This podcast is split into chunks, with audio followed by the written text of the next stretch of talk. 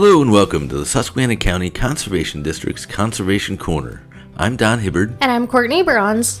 and each week we bring you conservation topics and events from around the Endless Mountains.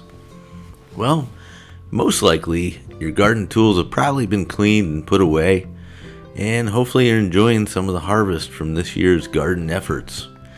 But I think it's never too early to start thinking about next year's garden, right? Yeah, definitely.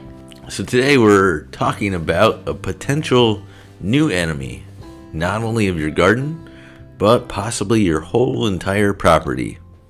So, digging in your garden and finding a handful of earthworms has always been thought to be a good thing, right?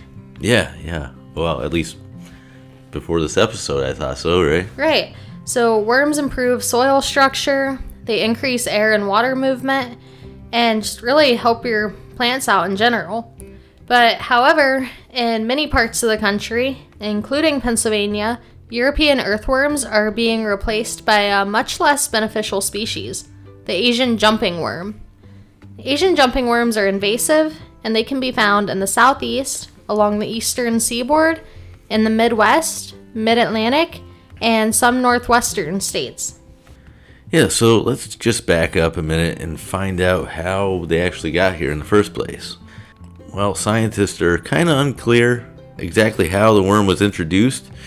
They are native to Southeast Asia, as the name implies, and they kind of think that they arrived in the United States by boat, uh, whether it was a plant shipment or plant shipments. Um, possibly they could have been sold as bait. They can actually survive 20 minutes underwater, so you know, quite possibly uh, along the lines of fishing. Um, also, another idea where they think they originated from is actually just compost. So, compost coming over from Asia. Uh, so, there's a couple different possibilities. Unsure exactly how they got here, but it is known that they're here now. Uh, so, these invasive worms actually live in the top layer of the soil. This layer of organic matter protects the soil from erosion. Actually, many tree roots establish in this layer of the forest floor, and it's where many wildflower and other plants grow as well. The Asian jumping worms feed on this organic matter and unfortunately quickly degrade the soil, and so nutrients from their castings are quickly released, which might sound like a good thing, but only small amount of nutrients actually make it to the roots of the trees and plants. So when there's a storm event, these nutrients are lost quickly, and it makes it difficult for the soil to support any plant life. When this type of disturbance happens in soil, it provides the perfect conditions for invasive plants, you know, like garlic mustard or your stilt grass, that type of thing. Uh, they establish much quicker. So, the Asian jumping worms only live for one season, so they die each year after the first freeze. And the cocoons, which are about the size of a mustard seed, will survive the winter and hatch in the spring after temperatures have reached 50 degrees Fahrenheit for a consistent period. One worm can produce many cocoons without mating, so they're pretty prolific breeders. This year, fortunately, in May, there was a late freeze that killed many of the worm hatchlings. This is good news for Pennsylvania because it significantly reduced the Asian jumping worm population in the state. So you mentioned a couple seasons, so let's kind of focus on when to actually look for them. Uh, they say that April through May, these tiny jumping worms hatch from the cocoon encased eggs. If you didn't know, uh, that's primarily how earthworms are born. Um, so you're looking for little cocoons. Um, you can look them up on Google and get an idea exactly what they look like. Now, the summer months, the worms feed and grow. August through September, mature worms reproduce. They deposit the egg filled cocoons into the surroundings. Jumping worms are parthenogenic, which means each worm can reproduce on its own without a mate. Another problem, definitely.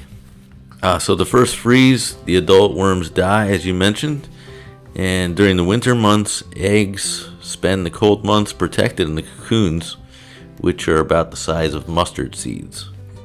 So, you're probably wondering at this point how you would know if you have these invasive worms living in your soil, and if you do have them, what do you do to control them? One sure sign of an infestation is a very uniform and granular soil created from worm castings. So, the texture of this type of soil is often compared to coffee grounds. And when you scratch the top layer of your soil, you can sometimes find these worms thrashing around erratically. They're much more active than regular European night crawlers, and they can reach up to 6 inches in length. And if you examine one of the worms up close, they have a prominent band around their body called a clitellum. This is where the cocoons are produced. So, on a jumping worm, the band completely encircles the body, and it's a milky white to light gray color, and it's flush with the body. Whereas on a European nightcrawler, the band is raised and it's a reddish brown color, and it does not wrap the whole way around the worm's body.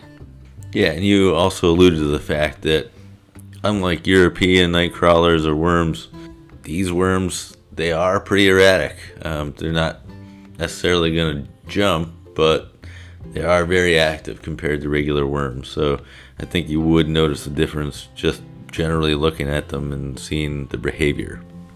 Uh, it, it can be very difficult to eradicate invasive species.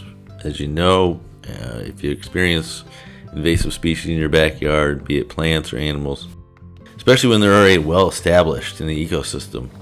Uh, if you only have a small population of jumping worms, you can try to handpick and destroy all the worms.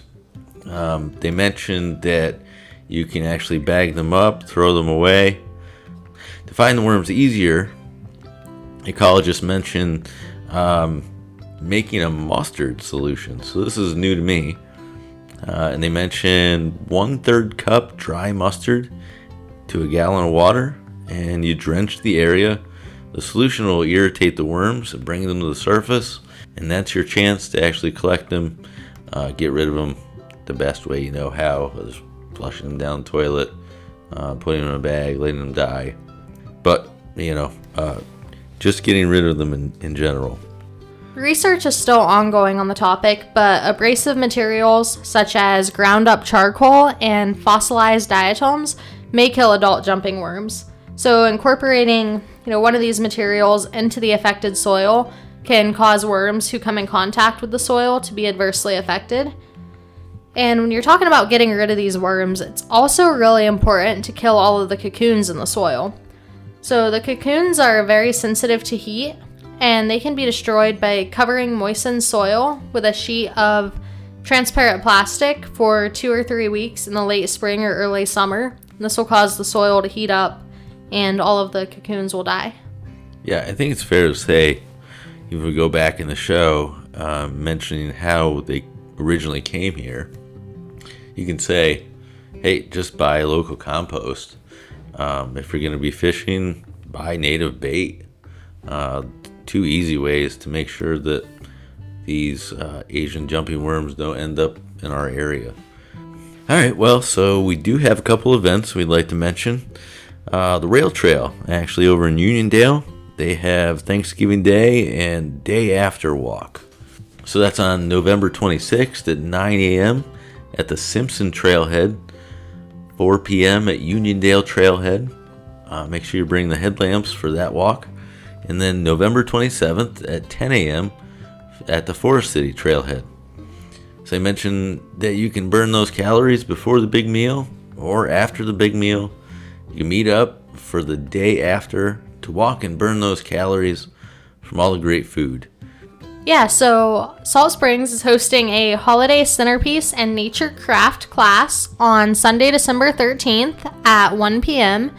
and it'll run roughly till 3:30 p.m. You'll gather some of nature's treasures and create your own artwork. You can make wreaths, centerpieces, ornaments, and more. So bring your creativity and a container to take home your artwork. Bringing your own tools, such as shears, scissors, glue, and a glue gun, will be helpful if you have them. They'll also have a limited supply available to share as well. Dress warmly, the program fee is $5 per person, and Friends of Salt Spring State Park members can attend for free. All right, I think that does it for today's show. If you have any questions related to our shows, you can contact the Conservation District by calling 570 782 2105. If you missed a portion of today's show, you can go to our website www.suscondistrict.org. You can find our Conservation Corner page with past episodes, links to information about past episodes, and a contact form where you can reach out and you can ask questions or make comments about the show. You can even suggest ideas for future shows. You have been listening to the Susquehanna County Conservation District's Conservation Corner. I'm Courtney Bronze. And I'm Don Hibbard saying, enjoy the outdoors.